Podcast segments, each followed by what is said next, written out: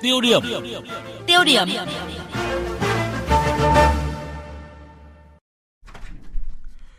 Thưa quý vị, thưa các bạn, thực trạng giải pháp ngăn ngừa những lỗ hổng trong xử lý trách nhiệm cán bộ công chức thực hiện sai công vụ là nội dung bàn luận trong câu chuyện thời sự với khách mời, cùng với ông Vũ Mão là nguyên Ủy viên Trung ương Đảng, nguyên chủ nhiệm văn phòng của Quốc hội.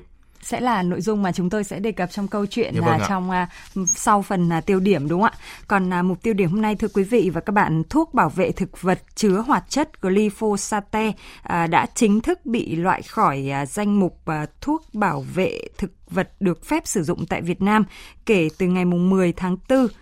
Theo Cục Bảo vệ Thực vật Bộ Nông nghiệp và Phát triển Nông thôn, thì cơ quan này đã có phương án thay thế thuốc bảo vệ thực vật có chứa glyphosate bằng các loại thuốc bảo vệ thực vật an toàn khác.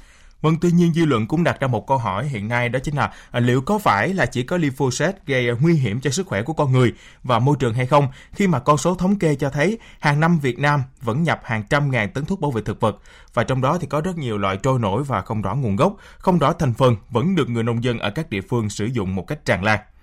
Vâng, và làm sao để việc rà soát, loại bỏ chất độc, chất cấm được tiến hành thường xuyên? Cơ chế nào cho một nền nông nghiệp sạch và an toàn? Mục tiêu điểm hôm nay chúng tôi đề cập nội dung này. Thưa quý vị, thưa các bạn, việc Bộ Nông nghiệp Phát triển Nông thôn quyết định loại bỏ chất glyphosate ra khỏi danh mục thuốc bảo vệ thực vật, dư luận cũng như là các nhà khoa học đặc biệt quan tâm. Bởi trước đó, Tòa án Mỹ kết luận thuốc diệt cỏ Roundup đã gây ung thư cho một số nông dân ở nước này. Một tòa án ở Pháp hồi đầu năm nay cũng đã vô hiệu giấy phép lưu hành một loại thuốc diệt cỏ được cho là có chất gây ung thư của hãng Monsanto, với lý do là cơ quan chức năng đã không xem xét thấu đáo các nguy cơ về an toàn của sản phẩm khi cấp phép cho nó. Trước đó, năm 2015, Cơ quan Nghiên cứu Ung thư Quốc tế thuộc Tổ chức Y tế Thế giới công bố kết quả đánh giá khả năng gây ung thư nhóm 2A đối với thuốc bảo vệ thực vật chứa hoạt chất glyphosate có nguy cơ cao gây các bệnh ung thư máu, phổi, tiền liệt tuyến. Đến nay đã có 40 nước vùng lãnh thổ phản ứng quyết liệt với hóa chất này, như là không tiếp tục gia hạn, hạn chế sử dụng, cấm sử dụng theo mục đích phi nông nghiệp hoặc từng khu vực đến cấm sử dụng hoàn toàn thuốc trừ cỏ glyphosate. Theo ông Hoàng Trung, Cục trưởng Cục Bảo vệ Thực vật, việc loại bỏ thuốc bảo vệ thực vật chứa hoạt chất glyphosate khỏi danh mục thuốc bảo vệ thực vật được phép sử dụng ở Việt Nam nhằm chủ động bảo vệ sức khỏe của con người, vật nuôi, môi trường, đồng thời hướng đến nền sản xuất nông nghiệp an toàn, bền vững. Chất glyphosate có khả năng là gây ung thư đến các bệnh bạch cầu. Đặc biệt, hai phán quyết của tòa chính nước Mỹ là những phán quyết rất là giá trị, rất là quan trọng. Nên chúng ta không có cái lý gì mà không có hành động cụ thể để bảo vệ sức khỏe người dân. Chúng ta có đầy đủ các phương án để thay thế cho glyphosate và không ảnh hưởng gì đến sản xuất, cũng không ảnh hưởng gì đến thu nhập của người dân. Dư luận và người dân đặc biệt hoan nghênh quyết định kịp thời vì người dân và vì môi trường này của Bộ Nông nghiệp Phát triển Nông thôn. Tuy nhiên, vẫn còn băn khoăn về việc xử lý khoảng 5 triệu lít thuốc diệt cỏ có chứa glyphosate còn đang tồn tại trên thị trường. Chuyên gia nông nghiệp Hoàng Trọng Thủy cho rằng về vấn đề này thì đối với người nông dân thì người ta lo lắng rằng là cái thuốc bảo vệ thực vật nào nó sẽ là thay thế. Thứ hai nữa là nó có hiệu quả và cái giá của nó sẽ như thế nào và ảnh hưởng trực tiếp đến cái sự sản xuất và cái tài chính của người nông dân. Thế còn đối với lại doanh nghiệp mà kinh doanh thì thuốc bảo vệ thực vật cũng có những cái lo lắng, và nếu bán mà không hết thì vấn đề nó sẽ xử lý ra sao? Trên thực tế, thuốc bảo vệ thực vật gây hại cho con người và môi trường không chỉ có glyphosate. Theo thống kê, trung bình mỗi năm, Việt Nam nhập khẩu 100.000 tấn thuốc bảo vệ thực vật dạng nguyên liệu và thành phẩm, và có tới 90% từ thị trường Trung Quốc. Đáng ngại là trên thị trường đang trôi nổi nhiều thuốc bảo vệ thực vật không rõ nguồn gốc, được nông dân sử dụng bừa bãi. Theo số liệu của Viện Tài nguyên Môi trường Quốc tế, khối lượng hoạt chất thuốc bảo vệ thực vật trên 1 hectare cây trồng một năm ở Việt Nam còn cao hơn một số nước trong khu vực. Việt Nam là 2 kg trên 1 hectare, trong khi Thái Lan là 1,8 kg trên 1 hectare.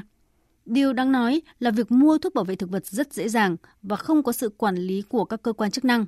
Điều này dẫn đến việc người nông dân dùng thuốc quá liều lượng, không tuân thủ thời gian cách ly. Chị Đỗ Thị Vân, một nông dân ở xã Tiên Dương, huyện Đông Anh, Hà Nội là một ví dụ. Kể cả thuốc sơ nó bảo phun mỗi gói một bình, nhưng mà đây toàn phun 2 gói 1 bình, không theo ai cả. Đi theo khoa học của khi chẳng ăn thua gì đâu, mình dùng mình biết, đi theo làm sao được, toàn phải dùng hơn đấy. Dùng hơn là mình chết, chứ còn theo cái gói thuốc nó bảo không chết.